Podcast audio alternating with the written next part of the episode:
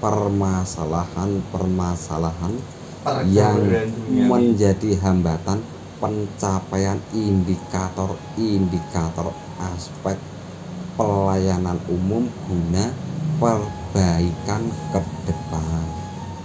Secara umum, pencapaian misi pembangunan daerah dari bupati dapat dinilai baik.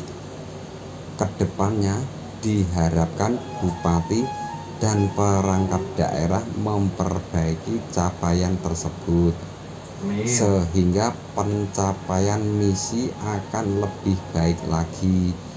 Yang pada gilirannya visi pembangunan daerah Kabupaten Pekalongan akan tercapai. Masukan teknis masukan tekmu masukan teknis ya tak masukan hanya itu teknis. Hindu